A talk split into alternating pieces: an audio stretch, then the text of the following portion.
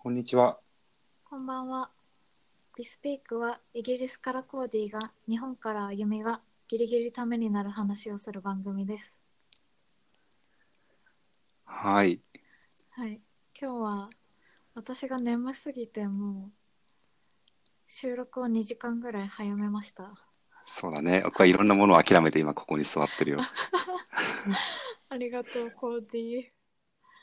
本当に。もうね、今日朝の3時に目が覚めちゃって、もうそっからね、いろんな試みをしてここまで起きてきたよ。ああ、そうか。そっちも夜だもんね。そう筋トレしてシャワー浴びて歌を歌ってたすごいね。収録に対する 意識の高さが意。識高めてきたよそうね。もう今バキバキだから筋肉はい僕もね、変な時間に起きたから。あ7時ぐらいに起きたよねそうそう。あの、まあ、すごいいい時間なんだけど、うん寝たのが変な時間だから。え何時ぐらいだっけ？えー3時ぐらいじゃないかな。そう、昨日、ね、韓国人の友達に飲もうよってお酒誘われて、日本人何人かと韓国人の子4人ぐらい、あと中国の子1人と、でね、大学の一番綺麗な寮で飲んでたんだけど、うんちょっとね、の飲みすぎてね、多分変な飲み方をしてすごく昨日は、そう、なんか韓国の子はみんな、これ美味しいからって言って、お酒すごい勧めてくれて、そう。で、その後クラブに行こうってなったんだけどね、途中のバスで気持ち悪すぎて途中で降りてまたクラブに行けなかったっていう。そうコーディクラブ行けない行く機そうだね、会ずっと行けない。そうそう。直前まで行くんだけど、いつも何かしらハプニングが起きて行けないっていう。ねなんか3回ぐらいあるよね多分そう。もう誘ってくれなくなるよね、あんまりやってるとね。ちょっと僕のせいじゃないんだけど。そろそろクラブデビューしたいね。はい。さて、はい。ビスピークが今日は、なんとあ、再生回数200 200回突破しました。イェイあ、本当だ。この間確認したらね、やった。ね。しかも、もうね、240回ぐらいだったはず。早いね。そう。なんかね、最近、ちょっとずつ、なぜか再生回数が伸びてきてるっていうのが、ね。なんか私たちは粛々とやってるだけなんだけどね。そうね。な。んか見てくれる人が増えてるっぽくて見てくれる？聞いてくれる人が増えてて嬉しいね。多分そのうちね、40回ぐらいはあゆみがいろんなアカウント作りまくって再生してると思うんだけど。違う。の、違う。の。違う。そんなせこいことする女じゃないですよ今日何の話だ今日は眠いからねちょっと早く喋んないと寝ちゃうよ。今日はね、あと、難民の話をちょっとだけしようと思ったんだけど、うん。そう。でもね、そう、その前に昨日ツイッターですごい面白いのを 見つけて、うん。あの、あれ、いつの番組からな？多分ね、なんかの番組の、うん。多分岡山が多分拡散してたやつで、あの、安倍首相と、あのね、安倍首相とあれだ、爆笑問題の太田さんともう一人のあの人、あ田中さん？あ、そうそう、田中さん。が、あの、多分憲法のこととかについて多分喋ってる、本当に2分20秒ぐらいのすごい短い動画なんだけど、うん。それがすごく面白くて、それ3人が本当に喋ってるの？そうそう、多分なんかの番組だとの切り取ったやつだと思うんだけど、えー、すごいね。そうそう、あの、日本国憲法のね、全文の、全文ってあるでしょ？前の文って書いた。あれの話をすごくしてて、うん。うんあの、全文知ってる？とね。思い出せない今 あの、日本国民はあの、政党に選挙された国会における代表者、代表者を通じて行動しだーって続いてるやつ。うんそうそう。えなんかっていうのが、民主主権ですみたいな？話だっけ？なんかね、あーそ、まあ、そんな感じ。そう、そこの一部分に、あの、日本のちょっと安全保障みたいな面があって、その平和を愛する諸国民の公正と真偽に信頼して、我々の安全と生存を保持しようと決意したっていう結構有名な文章があるんだけど、それを安倍首相がすごく批判してて、うんそうそうあの平和を愛する諸国民の公正と真偽に信頼するっていうことは、要は他の国があの平和を望むから日本も安全ですっていう。うんでも、それじゃダメだよねっていうことを安倍さんは言ってて、自分たちでちゃんと軍隊を持って行動しないといけないっていう。うんで、あとはね、あの、その話から、その、イラク、あの9.11の後にアメリカがこう、中東に攻めていった。で、それは、こう、アメリカもイギリスも間違ったって認めてるけど、安倍首相は、まあ、あれは、あの時点時点では正しかったっていうことを言ってて、でね、で、ただその大量破壊兵器がなかったにもかかわらず賛同してしまったことによってたくさんのイラクの国民が亡くなったことに対してどう思いますかって小田さんが聞いたら、それはもうある程度可能性があったんなら仕方がないないことだったってこう安倍首相が言ったんだよね。うんどういうこと？それ。ってでつまり可能性が、あーなんて言ったらいいかな、可能性があるんであれば、まあ、ある程度武力を行使して、たとえそれが、いわゆる倫理的にちょっとおかしかったとしても、もうその時点では仕方がなかったっていうことを言ってるんだよね。うんだから本当は死ななくてよかった人たちが、まあ、要はあ誤った判断によってたくさん死んでしまったけど、それはもうある程度仕方がないっていう、まあ、ようなニュアンスの話をしてて、うん。えそれに対してさ2人はどういう反応してたの？それに対して2人はね、いや、それはおかしいでしょうっていう話をしてたんだけど、うん。で、まあ、そこで終わっちゃったんだけど、めちゃ短い動画動画だったから、うんで、まあ、あの女コメント欄がすごい荒れてて、うん最近ツイッターのコメント欄を読むの好きなんだけど、すごい荒れてて、でも大半の人は本当にあの、太田さんと田中さんに賛同してて、安倍首相はちょっと考え方がおかしいってことを言ってるんだけど、うん。えなんか2人はさどういうことを主張してたの？二人はまあただ安倍さんに対して反論してる感じ？まあ、そうだね、反論もしてたし、まあ、どっちかというと安倍さんの話を聞くっていう感じではあったけど、うんまあ、彼らは割とねリベラルな方だかうん。らすごいよね、対面で話すのって。そうそう。なんか結構さお正月の漫才とかでも安倍さんいじったりしてるじゃん。あああ、そうだね。れすごい好きで毎年見てるんだけど、そうそう。で、それが面白かって、なんで面白かったかっていうと、そのインタビューだけを見ると、圧倒的に安倍さんの言ってることおかしいように見えるんだよね。なんかさそれ切り取り方の問題だよね。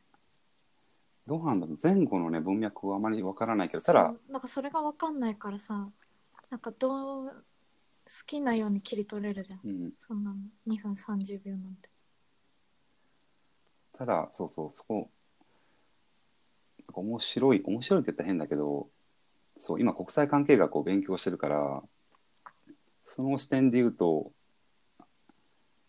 僕安倍さんの考え方には全然賛同はしないけど、いわゆるリアリズムの考え方でいくと安倍さんの主張はすごく正しくなっちゃうんだよね。うん。そうリアリズムっていうのは、あの、もう自分の国だけが良ければいいっていう、うん。そう自分の国の防衛と安全保障とか自分の国の国民の生活が守られればそれでいいってまた国家関係ないっていう。リベラルの反対でしょそうそまあ安倍さんはねもともとちょっとリアリズム寄りだよう、うね、ん。まあ、多分だいぶねこの平和を愛する諸国民のっていうこの文が多分かなりリベラルに書かれてる、まあ、アメアメリカのねアメリカが総書書いたもんね。そうだね。まああれは日本の政府が出してきたのがあまりにも使えなかったから仕方なくアメリカが書いてくれたんだけどっていうのはあるけど そうそう。そうお前ら第一、第二次世界大戦の前と変わってねえぞこれっていうのを出したから。あ 帝国主義国家だったもんね。そうそう。そうあとあのそのイラクの国民がたくさん亡くなってしまったのもうある程度は仕方がない。なぜなら大量破壊兵器を持ってた可能性があったから正しいあれはあの時点では正しかったっていうあれもそのいい主張もあのそうリアリズムのまあこれただのセオリーだから実際にそう当てはめてることかわからないけどうん。あのいわゆるモラルとか道徳っていうのは国境を越えないっていう考え方があるんだよねリアリズムの中で。うん。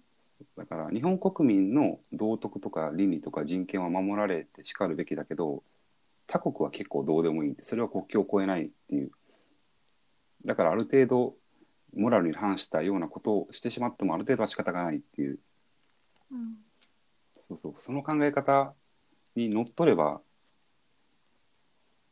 変だけど意外とまともなことを言ってるっていうねリアリズム完全なもうすごくリアリズムに寄った考え方から見るとっていうことを昨日その ツイッター見てて思ってそうそれが面白かったっていう話。うん。そう。なるほどね。ちょっと見てみたいなそれ。うん。いや結構ね多分太田さんも結構いい切り込み方をしてた、うん太田さん好き、うん、太田さんね。いいよね。うん、じゃあ今日はこんな感じかな。早い。あ違う。寝れるけど違うわ早すぎる。今日はねまあ難民とか私がまた読んだ本とかの話だよね。そう、来週ね、プレゼンテーションがあるので、ちょっと難民について今勉強してて、うん。そう、グローバルアフェアーズっていう、ん？グローバルフェアズそう、グローバルアフェアーズっていう授業があって、ズなんか、えーそうそう、今世界で起きてることだったら何でもいいよって、ポンって投げられた投げられたから、うん。みんな結構気候変動とか、いろんなことをやってるんだけど、そうそう、それ難民を選んだっていう。でなんかコーディは難民の歴史をやるんでしょ？歴史を踏まえつつそれがなんかね難民の話っていうより難民というものを今の国際社会の国際関係論では難民をどう見てるかっていううん。そう話を5分ぐらいでするんだけど、うんでもねあ5のイントロがそうそうイントロが長すぎて全然読み終わらないっていう。あそうそうそう。なんかそもそもさ難民の起こりっていうのは？あいい質問ですね。やった。なんか難民っていう多分言葉自体難民っていう概念がちゃんと生まれてきたのはあの1648年からのベストファリア条約っていううん条約。で、まあ、その条約があったことによって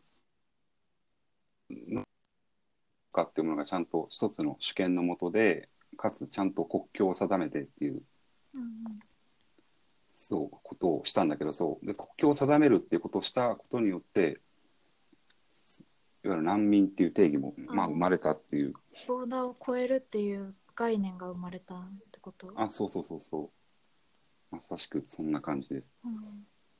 でもねなんかこのイントロで結構書いてたのはそもそもでも難民っていう言葉はなかったけれどもそれに付随するような難民と呼ばれるべきような事象はずっと歴史上起きてるってことを言ってて。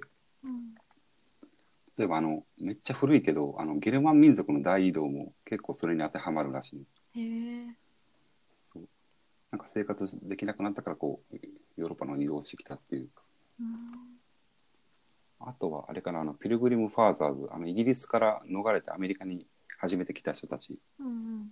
開拓民。これもイギリスそうそうイギリスで虐げられて新しくあ虐げられ開た。拓地を求めて人もいた。うん。ね結構。まああれも、まあ、広い意味で難民かなっていうことを書いてるかな。確かに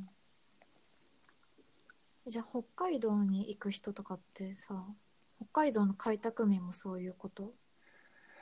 どうなんだろうね。日本のでしょ。なんかさどっから開拓でどっからが難民なのかって。なんかその辺の何？定義の詰め方はあるの？それは多分ね次の章に書いてるんだけどあそうなんだそこに突入してないのはあるんだけど。そうかただ1951年にあの UNHCR が、まあ、定めてはいる。うかうん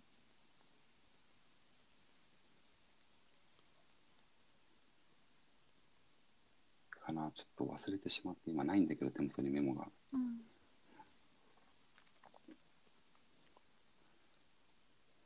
でなんかコーディはさそれをなんか今の何国際社会においてどういうふうに捉えられてると思ってるの？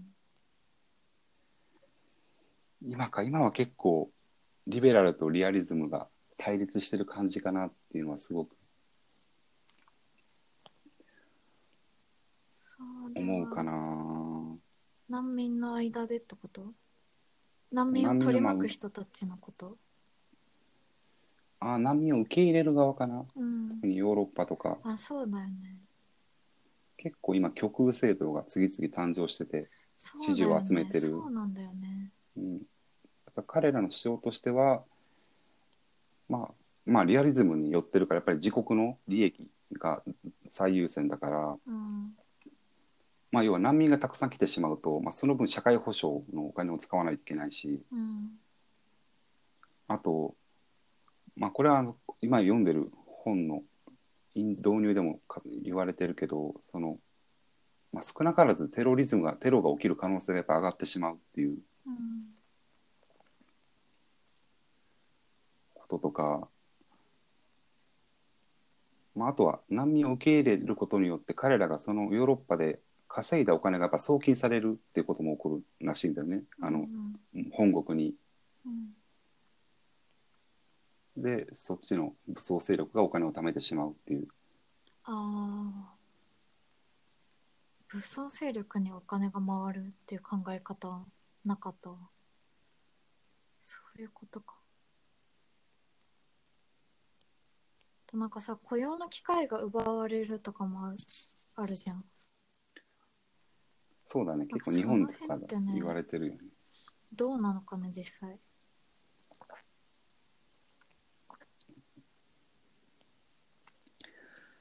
どうなんだろうね、まあ、ヨーロッパでは確かにそれは起こる起こり得るかもしれない。うん。まああっちの労働人口についてあんまりよく知らないけど、っうんうん。て考えるとさ日本はなんでこんな難民申請を受け入れないんだろうね。それはね結構いろいろしまあ調べたこともあるんだけどよくわからない。うん。まあもともと島国ですごく排他的っていうのもそうだね。うん。多分大きく関係してると思うけど。うん。なんか入管管理局が最近すごい問題になってるじゃん。ああそうだね。あの落書き消す消さないとかあのあれね。うん。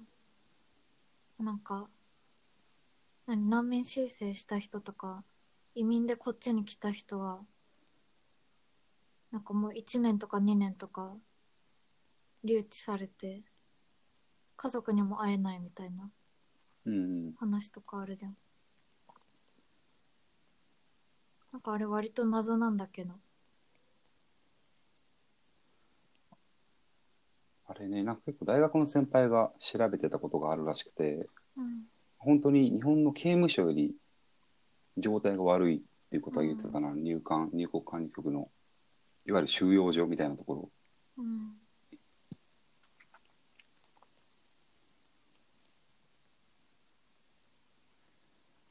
なんかね日本は外からの労働力に対してかなり閉鎖的だよね。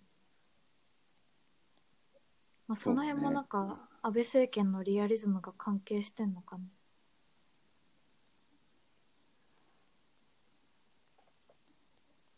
いやーそれもね、まあ、そのリアリズムの理論だけでいくとすごく難しくて。うん。リアリズムはもう自国の利益になるものは何でも取り入れようとするから。なんか矛盾してない？それって。そうだね。だから、例えばその、最近 LGBT の法案とか、あと、まあ、ひ人権に関する法案とかがいくつか通ってる、確かしてるけど、それも国際社会的に見て、やっぱりそういう法案を通さないと、世界の立ち位置としてこう、やっぱり低く見られる。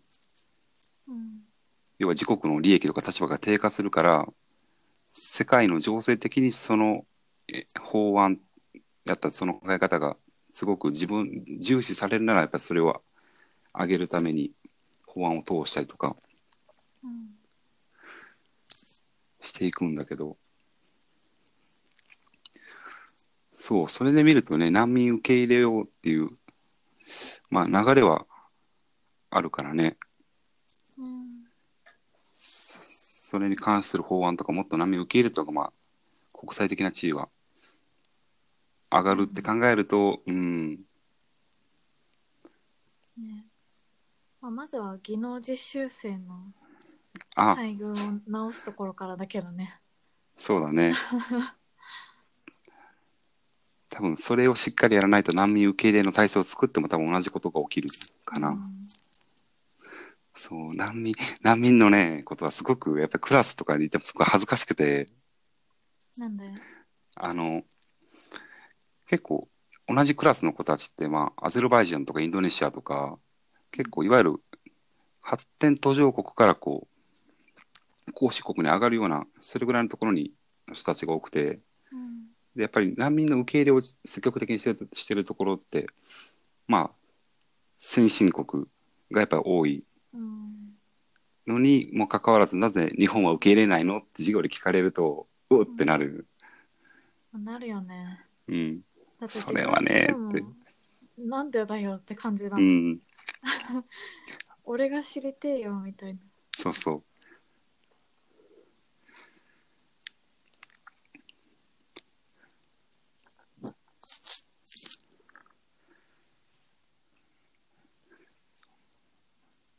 難民はね、でもこの本は多分今読んでる本は結構リアリストの視点から書かれてて、うんただ、ちらっとコンクルージョンを読むと、リアリストと、なんかヒューマニタリゼーション、または人間性というか、いわゆるリベラルによった考え方は、こう、相反するものではないっていう結論で書かれてて、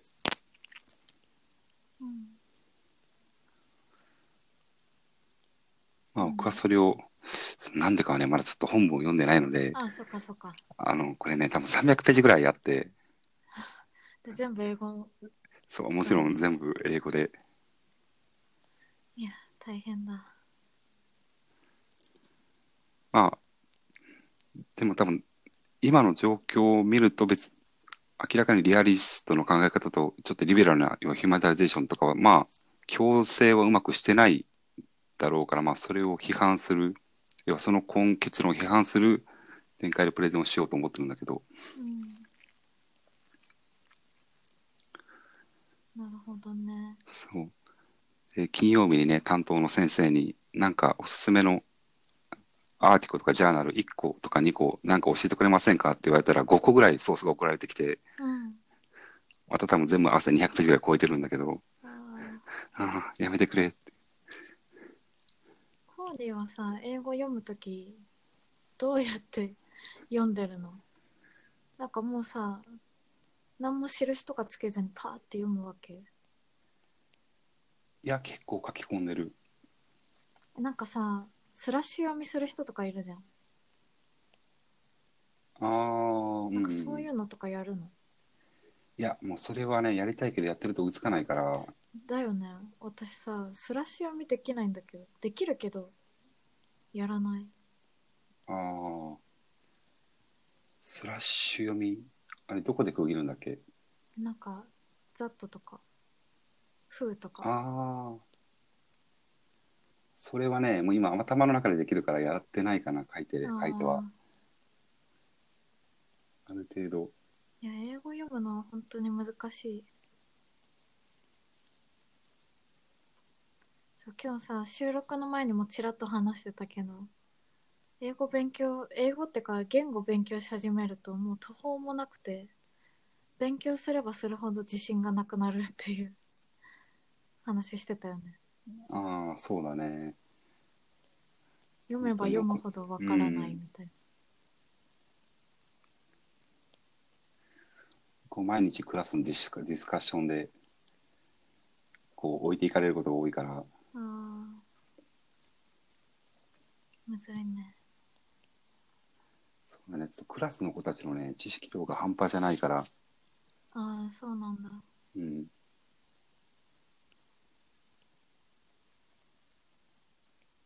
ねだから私もコーディの話聞いててもついていけないもん。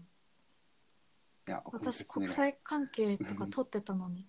あ、撮ってたんだ。なんかねリアリズムリバレリズムの話は聞いたけどなんかね真面目じゃなかったからねもっと勉強すればよかったわ。私もなんかそういうきな臭い感じのゼミに入ってはいたけど。テロリズムとか子供兵とかなんかそういう話はしてたけど、ちょっとねもう一回資料読みますわ。ぜひぜひ。今度先生に会ったら相談してみようかな私もそうだね。うんちょっと聞いてみよ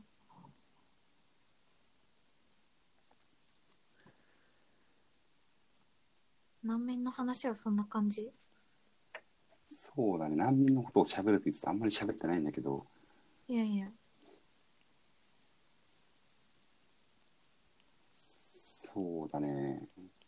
まあ来週ぐらいにもう一回ちゃんとあそうだね。プレゼン自分の終わったらね。そう調べたことを含めてもう,、うん。もうちょっと今日あんまり大した話をしてないので、いやなんかまあもうちょっとね結論コーディの結論も聞いてみたいし、そうだね。でも難民の怒りとか聞けたのはちょっと渡しとくそうだな。あと、あとはなんだろうな、まあ、時代を追うごとにどんどん難民が起こり得る、いわゆるファクターが増えてきてるとは書いてるかな。うん。今まではなんか紛争とかだけだったけど、うん。今は何が増えてるの？今はね、結構言われてるのはあの気候変動のせいで、うん。まあ、強制的に移動せざるを得ない人たちうん。がいるとか、あと、多分これもっと最近だけど、あの、あれなんていうのかな、そのグローバル企業の進出によって、うん。こう荒らされてしまって、結局、その自分たちの土地から追われる人たちも出てきてるっていう。うん。なんか紛争とかさグローバル企業とかは途上国に多い問題じゃん。でも気候変動とかってさ、なんかそしたら沈んじゃう国ってヨーロッパとかにもあるわけじゃんうん。だからさなんか先進国から途上国への難民とかってこれから出てくるのかななんかそうなったらさ途上国の受け入れとかなんかまた新しい問題が増えそうじゃない？うん。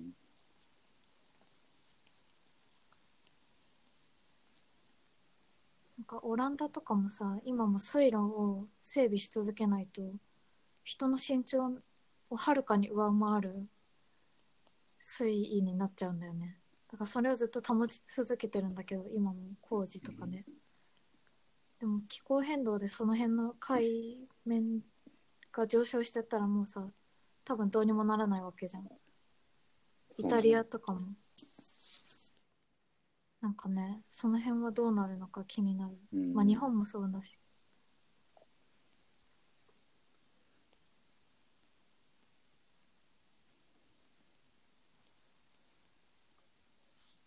ちょうど先週授業で気候変動のことをずっとやってたな。ちょっとリーディングが追いついてないからあまり。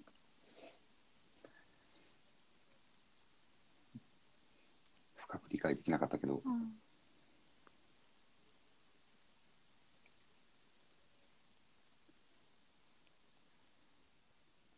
そうだね、まあ気候変動もまああらゆる問題で引き起こしてますよっていう話はずっと結構先生が強調してたけど、うん。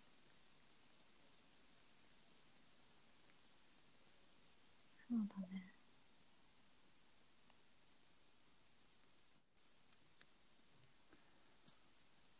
まあその辺もなんか知りたいなもうちょっと。はい、ちょっとしっかり勉強します。全部コーディに聞くそ人 コーディ教えてって そうね、そう、今ね、できるだけもう、あの、日本語で結構、前のセメスターは日本語でバーッと知識を入れてから本読むようにしてたんだけど、うんちょっとね、なんか、英語で、英語の理論とかをちゃんと理解しようと思って、最近はね、英語のソースからしか当たらないから結構時間かかってしまうんだけど、うん。それ慣れてったらすごい情報も早くなるしね。早いとか新しくなるしね。うん、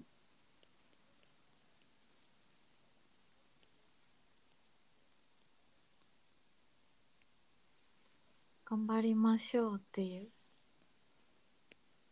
そうだね、とりあえず、あと、これ今、エッセイも抱えてるので、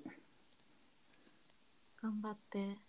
あのケニアの気候変動とその農業に対する影響とその評価っていううんなんでそんなの選んじゃったんだろう。すごいすごい難しいんだあのたくさん数式が出てきて。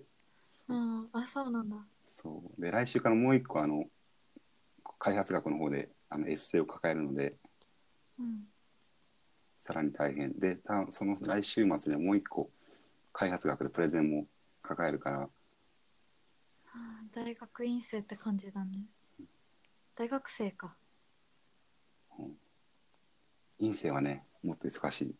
そうか。今みんなひいひい言いながらすごい頑張っている。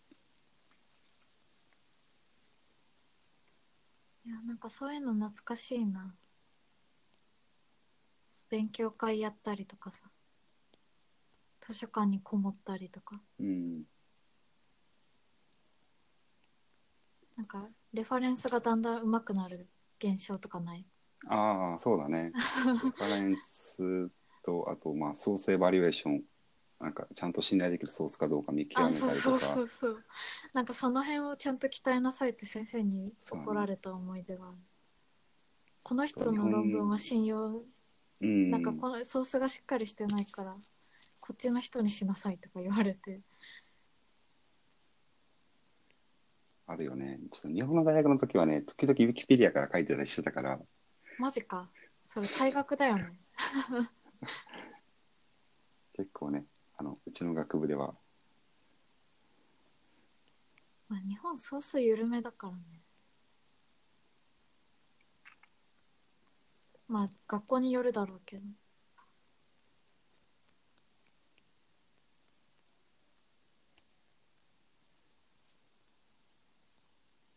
あんな波はそんな感じかな結構飛び飛びで取り留めのない説明になってしまったから来週はちゃんと。うん。楽しみにしてる。話すとね自分の中でも整理されるから。そうだね。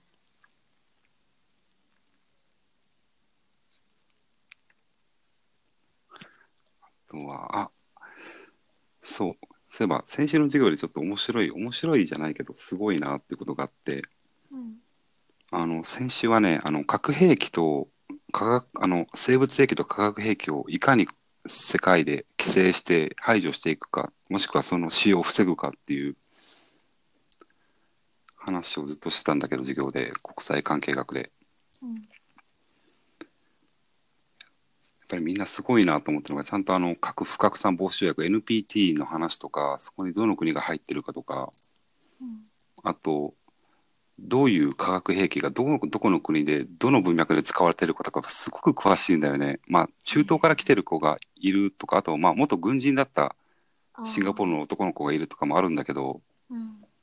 いやちょっとかなわないな。あれで1819って言われるとちょっとね。そうか。そうだよね。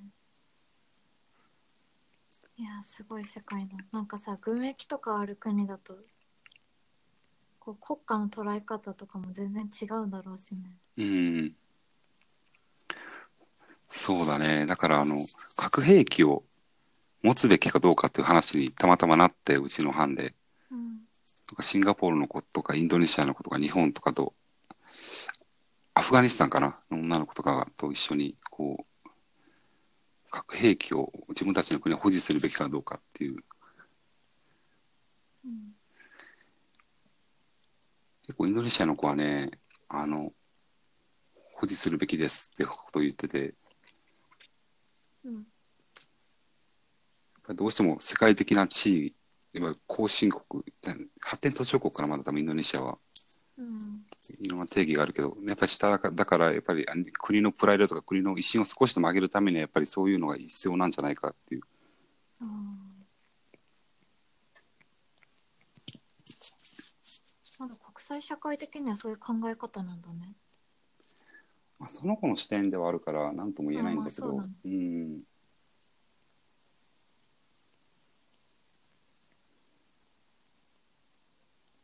まあその辺になるとまた抑止力の話になってくるの。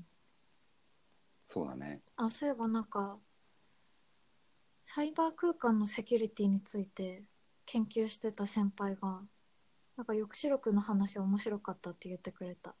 あ、そうなんだ。うん。それはそれは。嬉しいですね。ね。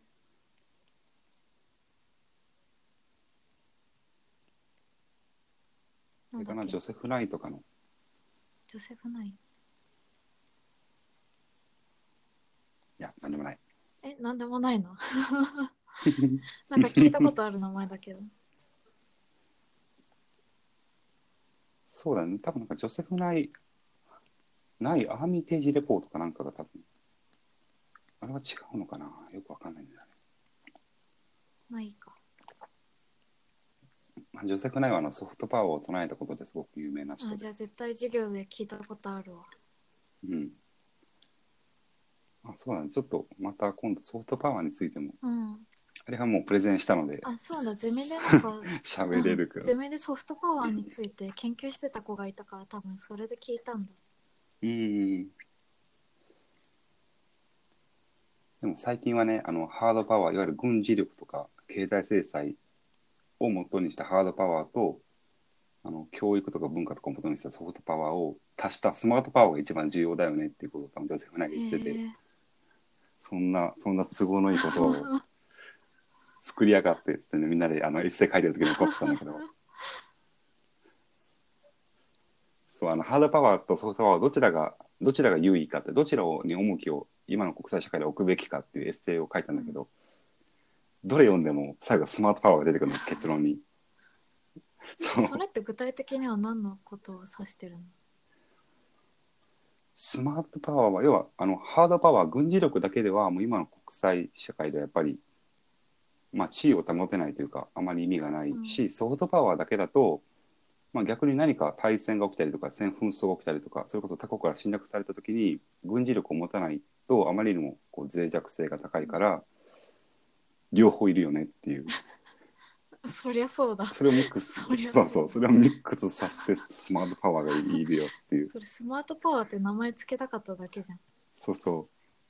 そんなスマートなことをね、スマート、スマートスマー。パワーっていうさ、ネーミングセンスちょっと日本っぽくない？クールジャパン的な、そうだね。クールジャパンなんかおじさん臭さがある。未来都市とかね。未来のなんか新宿にさ、未来なタワーっていうタワーがあって、オフィスタワー。なんかいつも超ダッセーと思いながら通ってんだけど、もう、名前つけた人がいるんだから、ちゃんと。すいません。でも未来なタワーはね、ちょっとね、って感じ。東京の新宿に作る名前じゃないなと思っちゃった。あ、そうなんだ。だって新宿バスタの真ん前にあるんだよ。あ、見たことあるかもしれない、じゃあ。っていうただの悪口ですわ。だの悪いですね。ちょっともう全然関係ないけど、新宿バスタの利便性をもう少しどうにかしてほしい。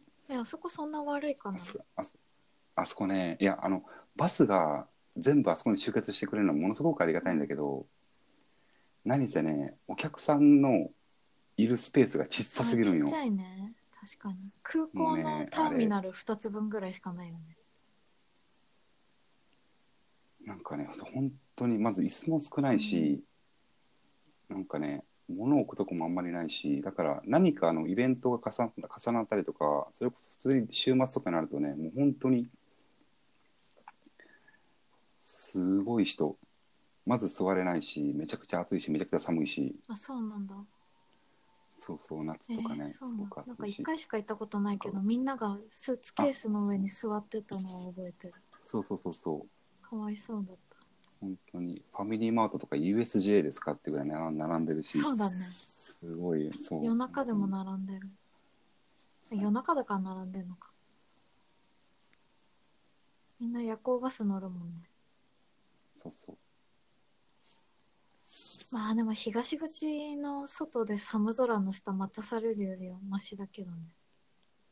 ああなるほど。うん確かに椅子とかね待合室もうちょっと増やしてほしいね。なんで？そうね。せっかくあんな気合い入れて作,、ね気合い入れて作ってくれたからもうちょっとね。なんかあんなゴージャスな椅子じゃなくてよかった気がする。うん。パイプ椅子をぜひいっぱい入れてほしい。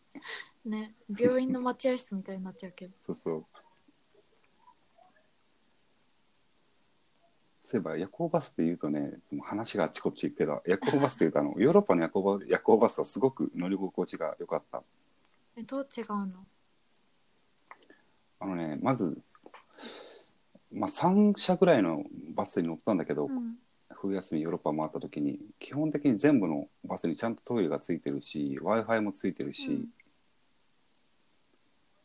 結構しっかりした w i f i がついてるしあとね一番いいのがヨーロッパの人って体がすごくでかいからシートがすごくでかいんだよね、うん。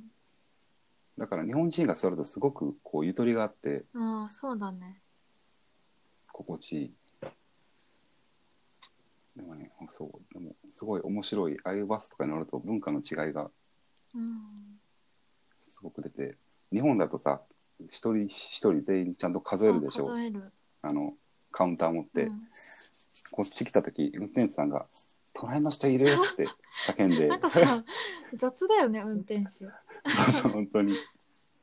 なんかさ私もカナダにいる時アメリカのシアトルの方にバスで行ったんだけどなんか女の運転手の人であの国境でさいろいろ聞かれるんだよね。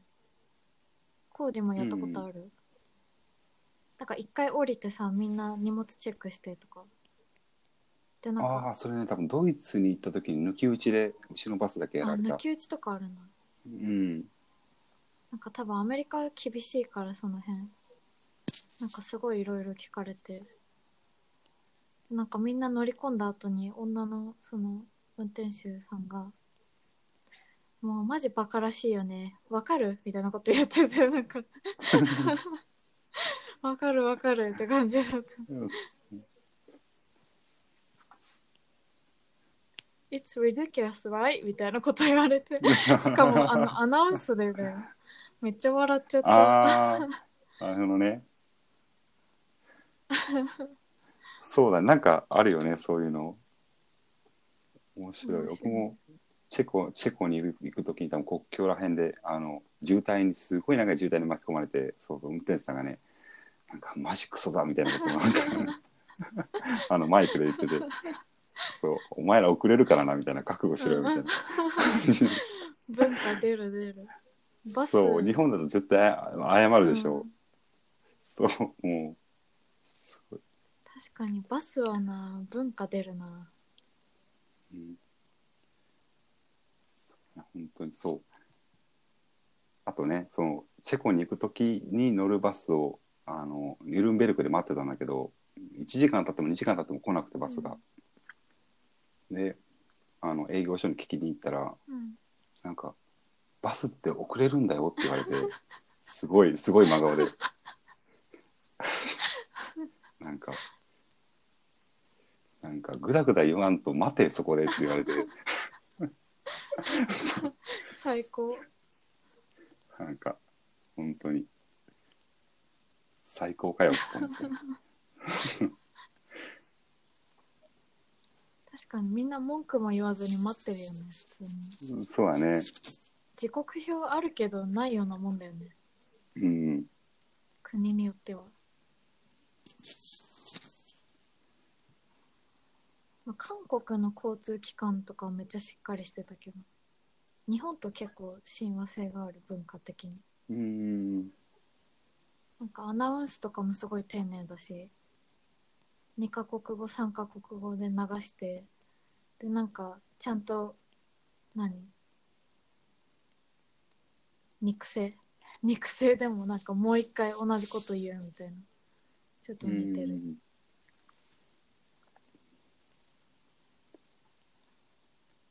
ね、鉄道はね、そう、公共交通機関は本当に面白い。面白いねなんかね、そう、そうこの話するといろんな話が止まらなくなるんだけど、そうそう、まあ、最後にそのドイツとかでもね、友達が言ってたのかな、僕が聞いたのか忘れたけど、ドイツの車掌さんが、あの、ラッシュですごいこう、人がたくさん乗るでしょ、電車に。で、降りるのもみんなゆっくりだから、車掌さんが、お前らがそうやってちんたらちんたら降りてるから電車遅れてくんですよ。まあ、俺に関係ねえけど、俺には関係ねえけどなって言ってて。なんでそんなやさぐれてんの？そうそうそう。怖えよそうね、なんか本当に面白い。本当に。あと、あと、そう、イギリス、そうそう、そう、あとイギリスのね、電車も、なんか、僕が聞いたのが、あの、駅を言うじゃん。この電車は何々駅、何々駅で、最終点はここに止まりますって言うけど、なんか、駅名わーって言った後に、まあ、運よかったらロンドン・ビクトリアに最後着くんじゃないみたいに言ってて、着けよ、ちゃんと。何それ皮肉なの？何なの？わかんないけどね、なんか面白い、本当に。彼らなりのジョークなのかな。そうそ面白いなんかイギリスのジョークってあんま 日本人には通じないイメージう。なんなんかねなんか結構日本人、うん難しい。ドイツ人とか。オランダ人もそうだったんだけどなんか彼らのジョーク強すぎて私たちがちょっと引いちゃう感じのあなんあかちょっと具体例忘れたけどなんか「えそうなの？本当に?」って言ったら「ジョークに決まってんじゃん」みたいなことを言われるなんかドイツ人の子ですごい多かったのうんうんうん。イギリスはね、なんか日本人のことをよく話してると、イギリスはちょっと京都の感じがするっていう話をよくするかな。あの、すごく遠回しに、こう、ディスってくるっていう。はいそう、皮肉、そう、皮肉がね、秀逸なんで、こっちの人たちは。うん面白そうちょっと明日英会話スクール行くから聞いてみようかなその辺あ、そうだね。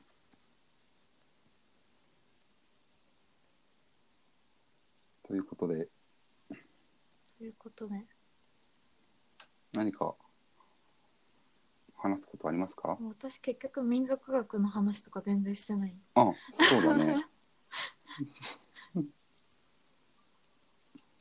どうしようか。あでも私の話ね多分すぐ終わっちゃうよ。あ、じゃあ、なんかねぜひぜひ。友達から借りた本で宮本恒一っていう民族学者の人で「忘れられた日本人」っていうタイトルの本を貸してもらったんだけどうん。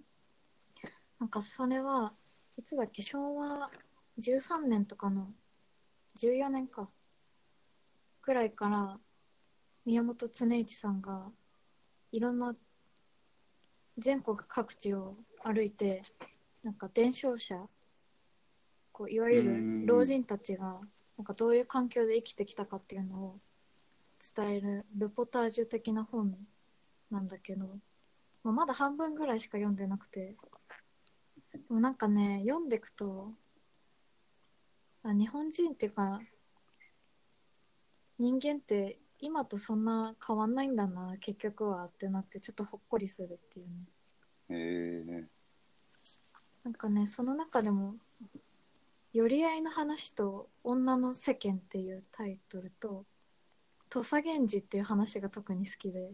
ー、なんかね、寄り合いの話はね、宮本さんが、なんかどこだったっけなどっかの県でなんかお寺の中に貴重な資料があるっていうのを知ってなんかそれを見せていただけませんかねみたいなことを言いに行ったの。でもなんかその時は寄り合いがすごい力を持っててあの寄り合いっていう何？今で言う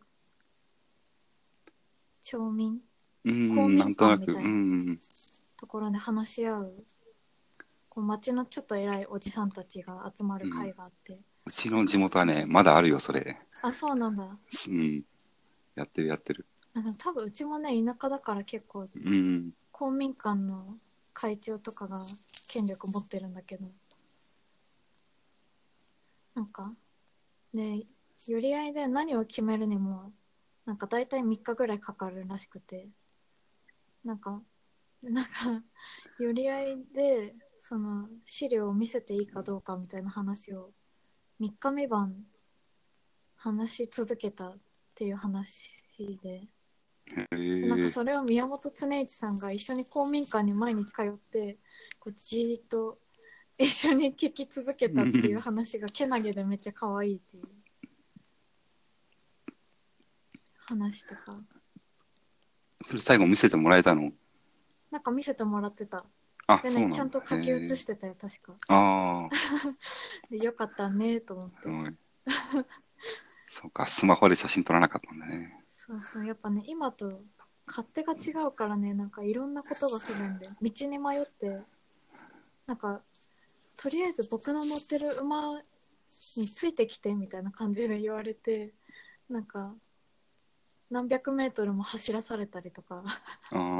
でなんか山の中で結局迷っちゃってそしたらなんか遠くの方で歌う声が聞こえてであ自分を呼んでるみたいな感じで言ったらあやっと来たねみたいな話とかええなんかすごくその辺が日本の昔の社会をすごく鮮明に描いててなんか今まで国際文化とかにしか興味なかったからなんかこういうみずみずしい文章を読むとあ日本文化について知るのも面白いなと思ったでなんか女の世間っていう話が一番好きなんだけどうん。なんかあ女の子っていつの時代も変わんないんだなって思ったのがなんか下女奉公って言ってあのお屋敷に奉公しに行く。のが10代の女の子の間でなんかあるんだけどあれだよね、連続テレビ小説のおしんみたいな多分。あそんな感じかなおしんあんまよく知らないんだけどおしん、そうそう、そんな感じかな。なんか女性としての気質を身につける一環としてなんか奉公しに行ってでなんか笑い話で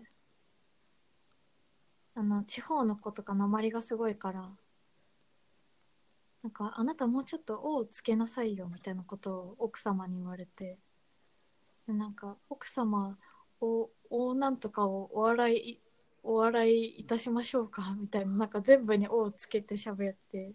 なんかちょっとあんた多すぎるからもうちょっと「お」を減らしなさいって言われてそしたら「くさま」って言って「くさま。ああ、なるほなんか。体を洗いましょうか」みたいな。話し方になっちゃうみたいななんかねまあ、やっぱ田舎の生活に飽き飽きして都会に出たくなる子ってその時代もやっぱたくさんいてなんか3日間ぐらい友達の家とかに潜伏して船をチャーターしてもらってなんか都会の方に出るんだけどなんかでまあさ逃げていくわけだから親たちは必死に探すんだよね。その3日間潜伏してるっていうのは家庭が分かってるから。でもまあそれでなんとか逃げて船に乗ったんだけど一人の女の子が。でもなんか船が海が荒れててなかなか出れなくてずっと停留してた間にその都会からこっちに来てた人たちの言葉を覚えてなんとなく覚えてで結局船が出港できないってなって戻ってきたところを捕まえられちゃうのね。でなんかそこで半分だけ標準語になってるみたいななんかエセ標準語を喋り出すみたいなのがすごいなんかね私が富山の高校を卒業した後の周りの子たちに似ててなんかみんな時代が変わってもなんかそういう都会に憧れる気持ちって変わんないんだなと思ってちょっとほっこりしたえー、なるほどね。民族学も柳田国男しか知らないから、うんいいね、面白そう、すごく。そうなんかね意外と民族学って読みやすい民族学っていうか宮本さんの文章はうーん。なんかエッセイ的な感じで読める帰国したら買ってみよう。うん難しい話抜きでなんか理論とかなくてもう伝承者たちの言葉をそのまま書いてるからなんかねすごくわかりやすいなんか田植え中におばちゃんたちがエロい話してるとか なんかおばちゃんたちのエロい話が永遠と書かれてる部分とかあってめっちゃ面白いあ、そうなんだ。それは、それは面白い。どんな話するんだろう。ちょっとここでは言えない感じそうだね。ちょっとあと土佐源氏っていうなんかおじいちゃんの話があってなんかそれはもう映画みたいに美しい話だった、えー、まあなんかその人は目が見えない80代のおじいちゃんでまあクズなんだけどそのクズっぷりがなんか美しいというか。えー。なんか映画みたいな人生を歩んでて。なんか事実は小説よりもきなりっていう言葉があるけどまさにそれだなと思った話うだ。ったん。これはちょっと読んでほしいいいですね。なうんぜひ、買ったら送ってください。そうだね私これ友達に借りてるから半分読んだら返さなきゃ顔700円です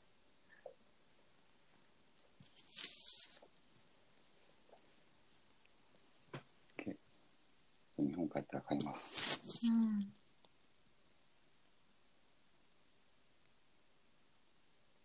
こんな感じかな。なんか今日すごい喋っちゃったね。そうだね。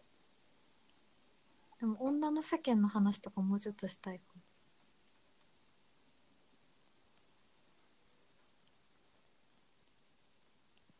いやまあいいか。あ、いや、全然喋ってくれていいよ。うんなんかさ都会に憧れて中途半端な標準語喋っちゃったりとかしない？なんかさコーディってさ標準語喋るじゃん、そうだね。私も。なんか標準語だけどなんかこれは恥ずかしいみたいな言い回しない？言いこれ回し口に出すのはなんか恥ずかしいみたいな。あー、私さ「なの」ってあんまり言わないんだけど普段そうだね。語尾は結構難しかったかな、最初。うん大学に入った時にね、あの、教標準語に強制的に強制したから結構勉強して、うんそう。家では大阪弁喋るけどみたいな感じで、そうだね。語尾がね、なのとか、だよねって言うでしょ、こう今の東京の人とかって。うんあれはすごく最初違和感があって、なかなか。え大阪ではなんて言うの？屋根？そうだね。やねんかやんか。ああやんかかそうそうそうそう。え私そうだねなんて言ってたかな？富山で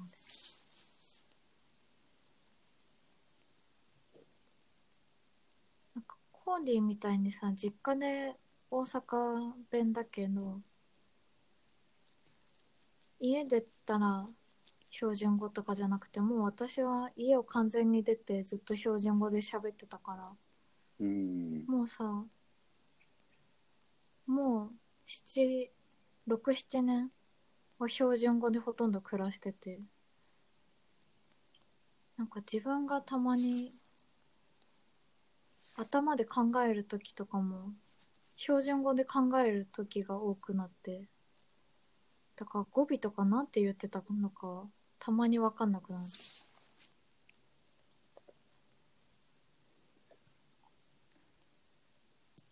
それはあるよね。僕もあるなぁ時々。なんか言語ってすごいよね環境にすごい左右される、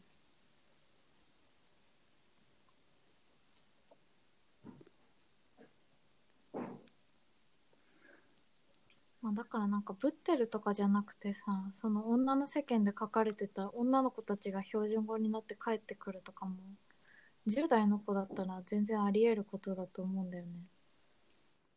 なんかずっと。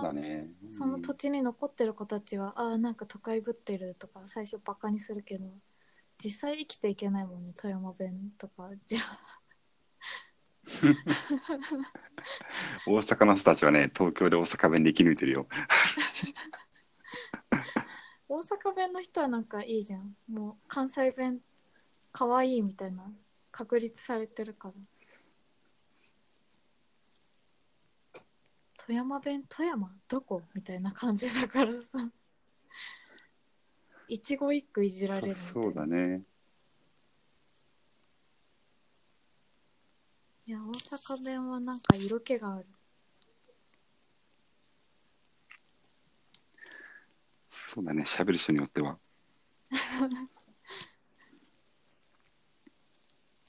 どうしてもお笑い芸人のね、印象が強いから、ああそっかうん。だからそこう受け入れるだけ。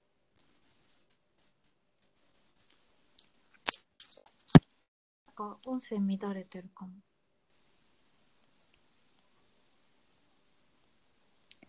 本当だ。治った？うん若干。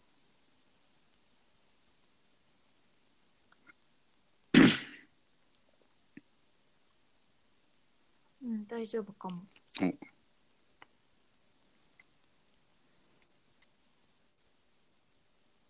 で何の話だっけ？まあ、大阪弁可愛いよねって。あ そうだね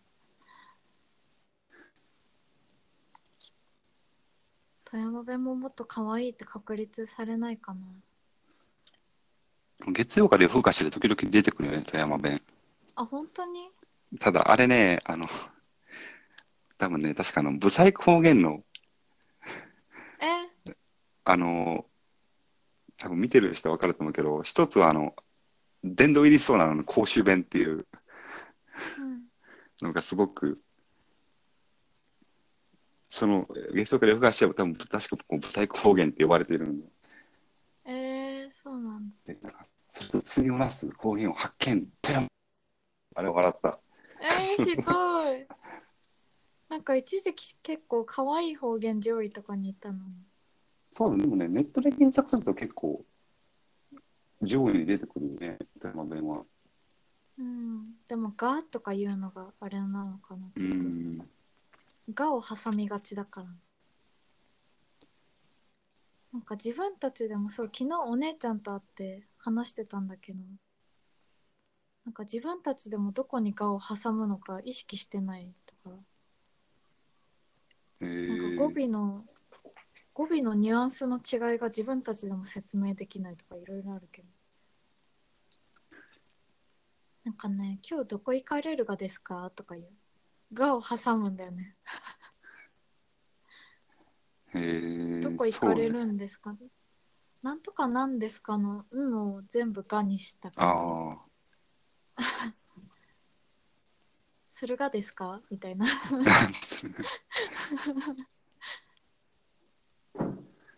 器用だよね。ね。器用だね、確かに。あと、なんとかじゃんって言うじゃん。うん。なんかそれを、なんとかやんっていうか、なんとかだねかっていう時があって、ああ、誰かね。そう、なんかそこの違い、自分たちでもわかんないよねっていう話を昨日してた。うんでも使い分けてる。そう、なんか使い分けてる。怖いよね。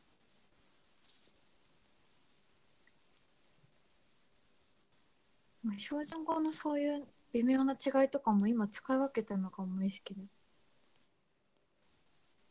なんとかなのとなんとかなんだよねの。ああ、ニュアンスね、微妙な。うん。面白いね。うん。結構喋って。まあ、英語、そうだね。あ、英語。英語はね、だからもうあんまあんまりね、ちょっとこれ以上喋ると、いや、英語はね、結構そのニュアンス、あの、深いニュアンスがないから、すごく便利。え、ないか？なんていうのかな、その、君はどう思うとかさ、日本語だと君はどう思うのとか、うん。君はどう、なんかこう結構微妙な最後の一一言のニュアンスでちょっといろんなものを推測するけど、あ、確かに。英語って what で結構完結しちゃうから、確かに。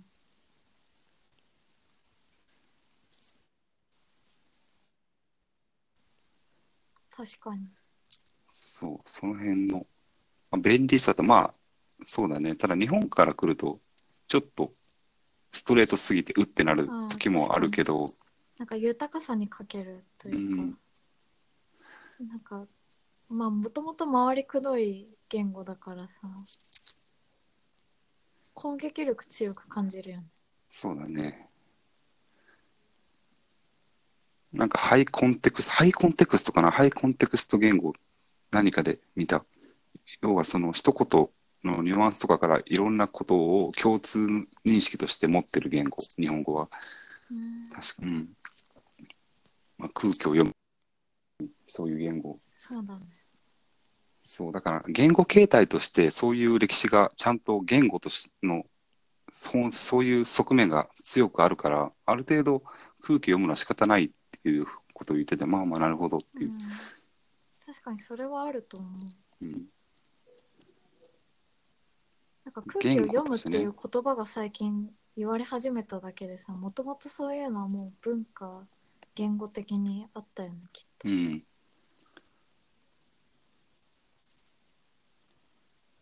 まあね、それはそれですごくいい面もあると、まあね。なんか何でもかんでも欧米社会と同じじゃなくていいと思うんですよ。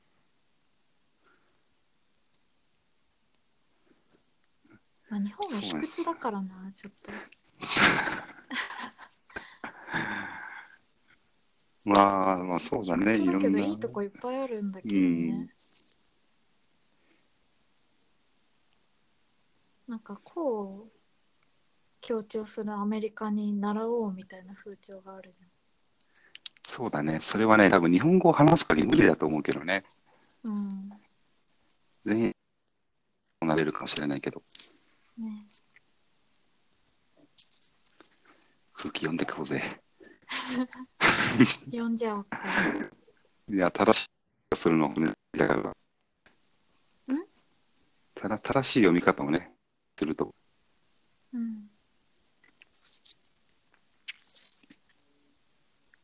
ね。じゃあ空気読んでそろそろ終わりますかあね。、そうだね。ちょっと70ってるんで。ちょっとはい。じゃあ今日はね、夜行バスと民族学の話でしたね。と難民とね。あ、そうか。忘れたわそう忘れて 難民のボリューム結構あったけど忘れた。あ、そうだね。ったのすごいね。ちょっと脱線がひどかったね。いや面白かったからいさあ、よかった。こいんじゃない？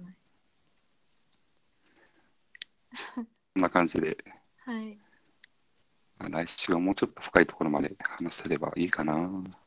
そうだね私も、まあ、話したいことあるんでもうちょっと考えそうだねます、すごく面白い話をしてください、来週は。ねはいいやコーディもすっごい面白いプレゼンしてくるんですよあ僕はいつも面白いんで大丈夫です。何これ、ね、プレッシャーをかけて終わる。はいじ。ゃあじゃあはい。じゃあそんな感じでありがとうございました。ありがとうございましたバイ